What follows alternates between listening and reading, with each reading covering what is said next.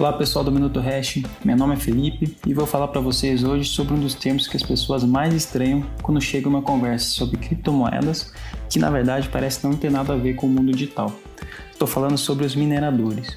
Inclusive, já escutei algumas reações do tipo que besteira ou não tem mais o que inventar. Mas na verdade, não é algo tão complexo assim. E essa é uma das funções mais importantes no ecossistema das criptomoedas. No fim do dia, esses mineradores nada mais são do que servidores que ficam espalhados pelo mundo e ficam disputando entre eles para ver qual vai publicar o próximo bloco de transações de Bitcoin. Então eles pegam as requisições de transações enviadas pelos usuários, verificam se está tudo correto e vão tentar publicar. Só que não é só isso.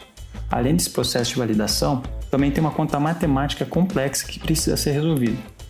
Quando eles finalmente encontram a solução, eles publicam as transações. Como existem gastos com infraestrutura de computadores, energia elétrica e etc., o minerador que conseguir publicar um novo bloco de transações ganha novos bitcoins, bitcoins que não existiam antes. Hoje são 6,25 bitcoins a cada 10 minutos.